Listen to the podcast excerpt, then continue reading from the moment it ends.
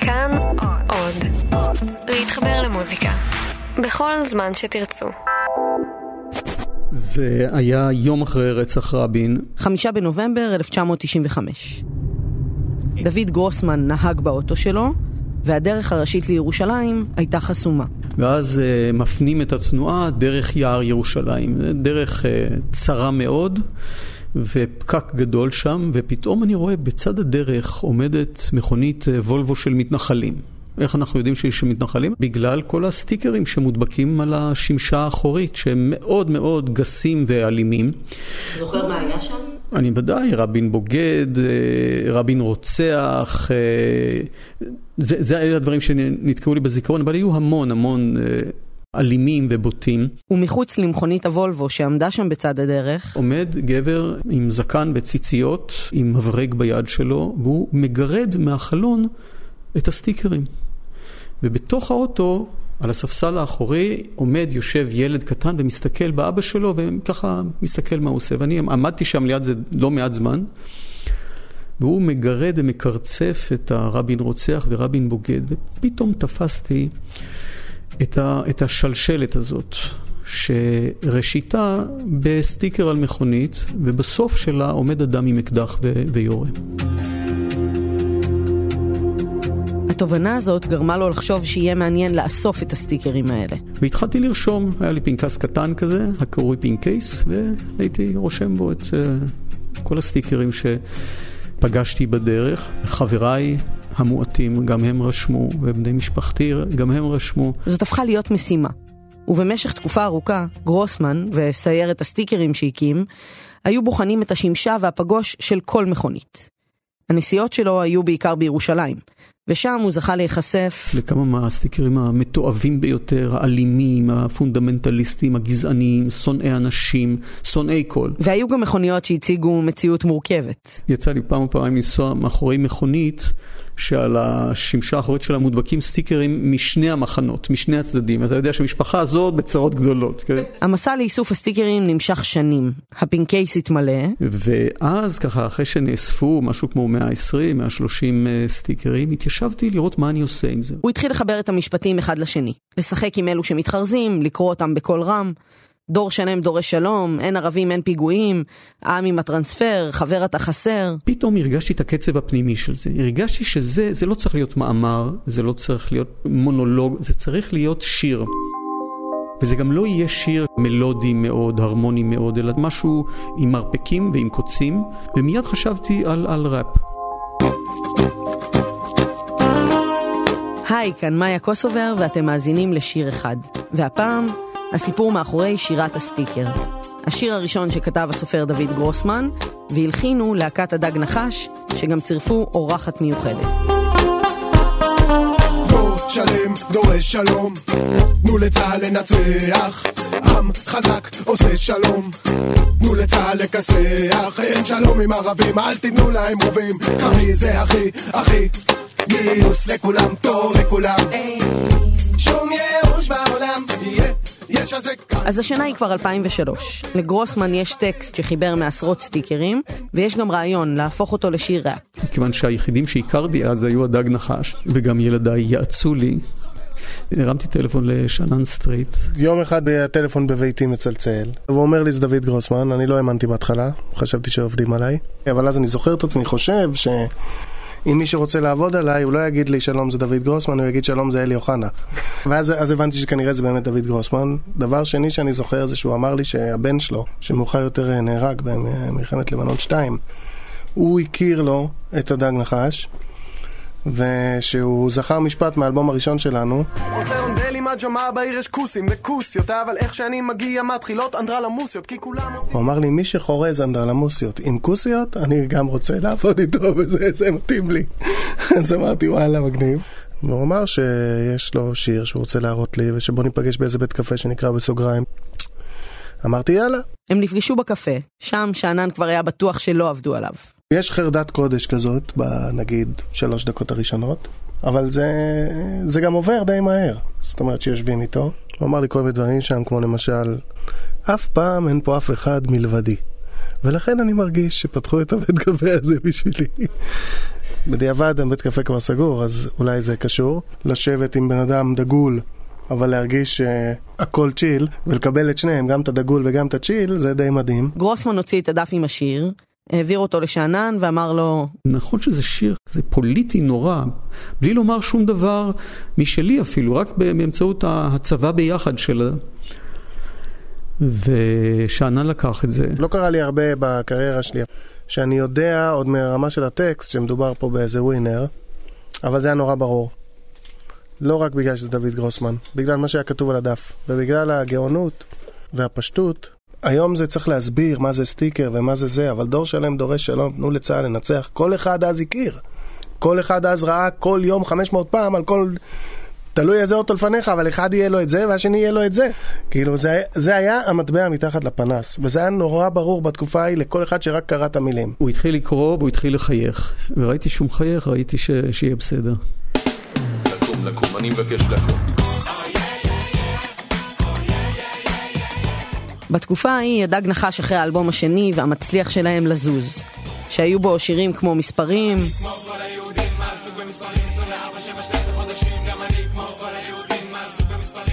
ולא פריירים.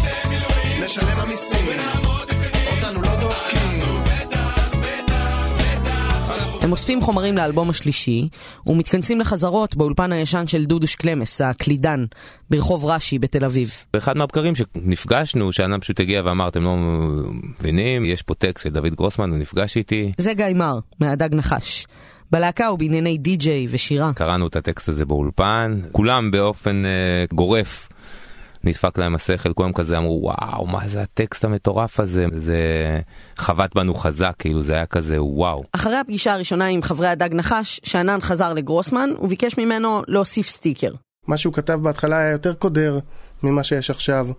אנחנו קצת הכנסנו קצת צחוקים, כמו טסט בירכא, זה תוספת שלנו. שאנן ביקש מגרוסמן גם לשנות סטיקר אחד, שהפריע לכל חברי הלהקה. דמיינו עשרת אלפים איש צועקים מוות לערבים, לא נראה לנו כיף. אני חושב שמה שהכריע את זה זה המחשבה שאנחנו הולכים להופיע עם השיר הזה, וזה שיר שהקהל ישיר איתנו, וההרגשה הזאת שהקהל ישיר את זה.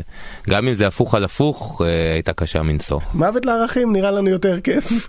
אז הלכנו על מוות לערכים, מה גם שהיה סטיקר כזה באותה תקופה, רק אה, פחות פופולרי. היו גם שינויים בטקסט שגרוסמן יזם. ועל שולחן הכתיבה שלו נשאר סוד קטן. אחד מכל ה... כמה יש פה? מאה או תשעים וכמה אה, סטיקרים שכללתי בשיר, הוא סטיקר שאני המצאתי. זה זכותו של המשורר להמציא, ליצנציה פואטיקה קוראים לזה. כל משורר זכאי להמציא במפר סטיקר אחד בחייו.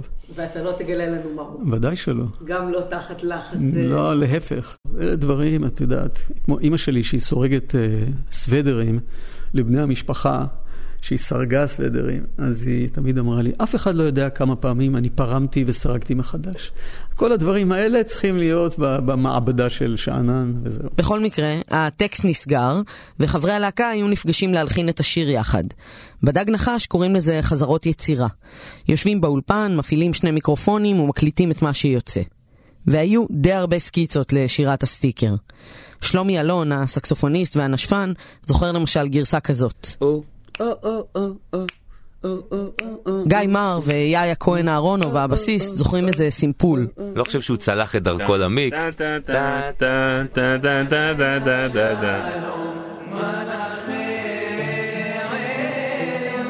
זה משהו כזה. כן. לחזרות הצטרף המפיק המוזיקלי של הדג נחש, יוסי פיין, והוא ביקש משלומי לבוא לחזרה עם בריטון, מין סקסופון גדול וכבד שמייצר צלילים מאוד נמוכים. כבר זה היה בשלב שהגענו לגרוב הבסיסי של השיר צ, זה שלומי, הסקסופוניסט. חיפשנו משהו רפיטטיבי שיתפור לנו במרכאות הבאס של השיר, ואז עלינו על ה line שבעצם אה, מלווה את השיר לכל אורכו, שזה בעצם פעם, פעם, פעם, פעם, פעם, פעם. וזה בעצם כל מה שקורה בשיר, פעם, פעם, פעם, פעם, פעם, דום. ואחר כך הוספנו עוד כמה אלמנטים, הקלידים של דודוש ועוד כמה דברים, אבל על הדשא, כשאני יושב על הכיסא והסקסופון זה, ויוסי שר לי תפקידים, ואנחנו באיזה brainstorming כולנו, שם אני זוכר שהתפקיד הזה קרה. יוסי פיין גם העלה את הרעיון לחלק בין כל חברי הלהקה את השורות של השיר, ולמצוא לכל שורה, לכל סטיקר בעצם, איזה אפיון קולי. גם לחן וגם איזה טונציה מאוד מאוד מסוימת. אז למשל, טסט בירכא, חבר אתה חסר, שם היה באמת את ההומור. אבל אה, דור שלם, דורש שלום, תנו לצה"ל לנצח, היה נורא מיליטנטי. שלם דורש שלום, תנו לצה"ל לנצח. עם חזק עושה שלום, תנו לצה"ל לכסח. פתאום גיא הביא את הילד בר מצווה הזה ששר שם, ברוך אתה...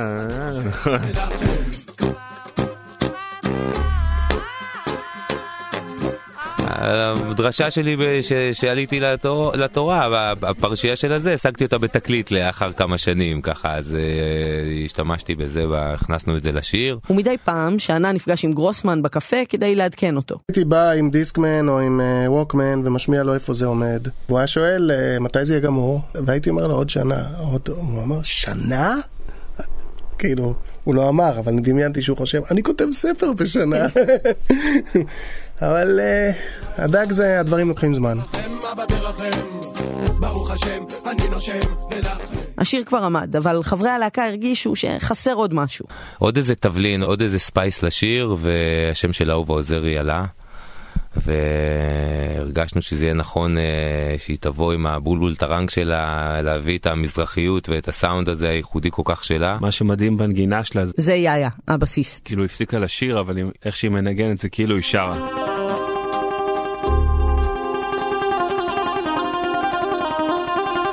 בשיר שירת הסטיקר יש לו שלוש צלעות. דוד גרוסמן, הדג נחש, ואני כולל בתוך זה את יוסי פיין, ואהובה עוזרי. עם משקל שווה לכל צלע. איך היא הביאה את ה... טננאו, טננאו, טננאו, טננאו.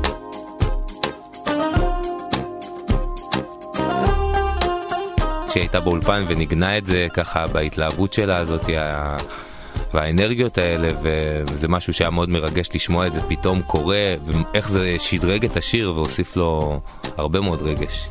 אנחנו מדברים על המשולש דוד גרוסמן, אהובה עוזרי, הדג נחש, ובאיזשהו מקום דג נחש ניצבים באמצע. המרחק שלנו מדוד גרוסמן והמרחק שלנו מאהובה עוזרי פחות או יותר שווה ולכן יכול להיות שהם לא היו נפגשים בלי הדג נחש. השיר סגור ועומד, ושענה נפגש עם גרוסמן כדי להשמיע לו את הגרסה הסופית. אני יותר זוכר את הווקמן הזה באיזה בית קפה אחר שאני שם לו, והוא כזה מוריד ומחייב, כזה טופח על הדף ואומר, יפה, יפה שאנן.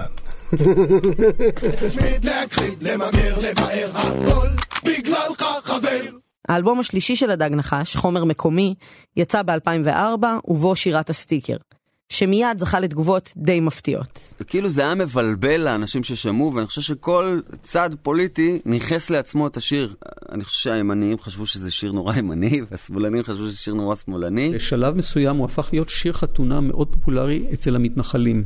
בעיקר אני חושב שהיה בו מין אה, קפסולה של הישראליות, כי הוא הביא מנעד רחב מאוד, גם של דרך הדיבור הישראלית, גם של כל מיני כאלה צימוקים כאלה, כמו טסט בירכא. אה, ועננה נחמן כמובן, ומי ש, מי שלא נולד הרוויח, יחי המלך המשיח, וכמובן אין לנו ילדים למלחמות מיותרות. אבל אה, באופן כללי, אה, היה פה משהו שסחף את כולם, הם לא התנגדו.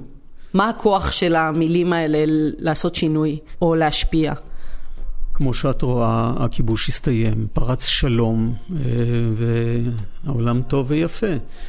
אה, היכולת שלהם היא לא גדולה לצערי, אבל זה שההשפעה של התרבות לכל גווניה ומופעיה היא לא השפעה גדולה ולא השפעה מיידית, לא אומר ש... שהיא מיותרת. להפך, התפקיד של התיאטרון, הקולנוע, הספרות, השירה ועוד אומנויות הוא להיות אה, השוטה על הגבעה, זה שעומד על הגבעה ממול וצורח או נובח כשהשיירה עוברת, בניסוחים שלו, באנרגיות שלו, בסירוב להיות חלק מהמיינסטרים הזה, אה, הוא משאיר איזושה, איזשהו אפיק פתוח למציאות טובה יותר, או אפילו לעתיד טוב יותר.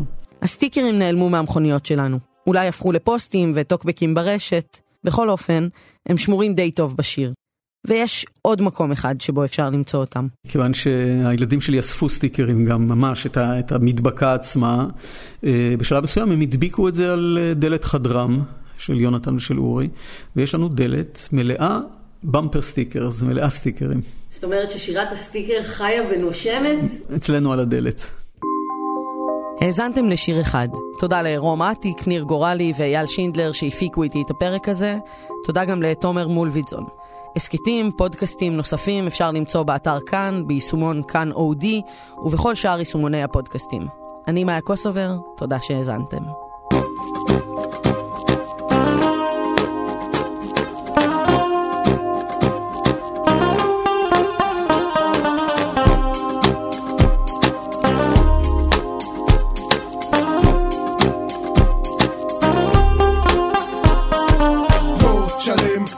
דור לצה"ל לנצח, עם חזק עושה שלום, תנו לצה"ל לכסח, אין שלום עם ערבים, אל תיתנו להם רובים, קרעי זה הכי, הכי, גיוס לכולם, תור לכולם, שום ייאוש בעולם, יהיה, יש זה כאן, אנחנו נאומן, no fear, משיח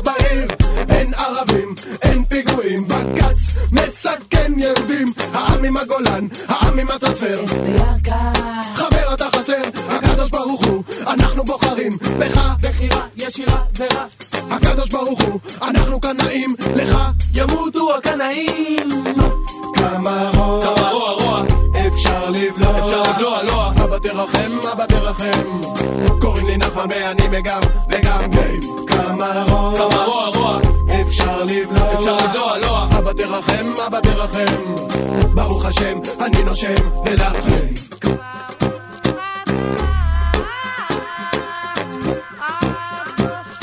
מדינת הלכה, הלכה המדינה.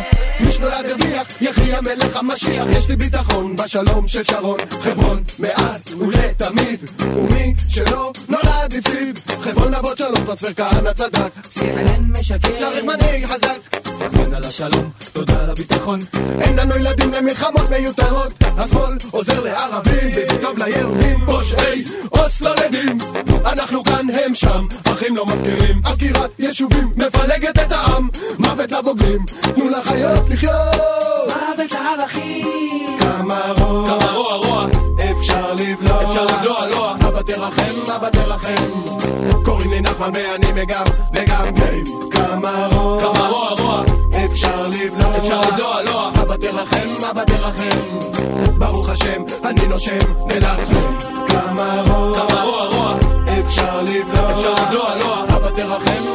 תרחם. קוראים לי נחמן ואני מגם, וגם גיים. כמה רוע, כמה רוע, רוע, אפשר לבלוע. אפשר לבלוע, לוע. אבא תרחם, אבא תרחם. ברוך השם, אני נושם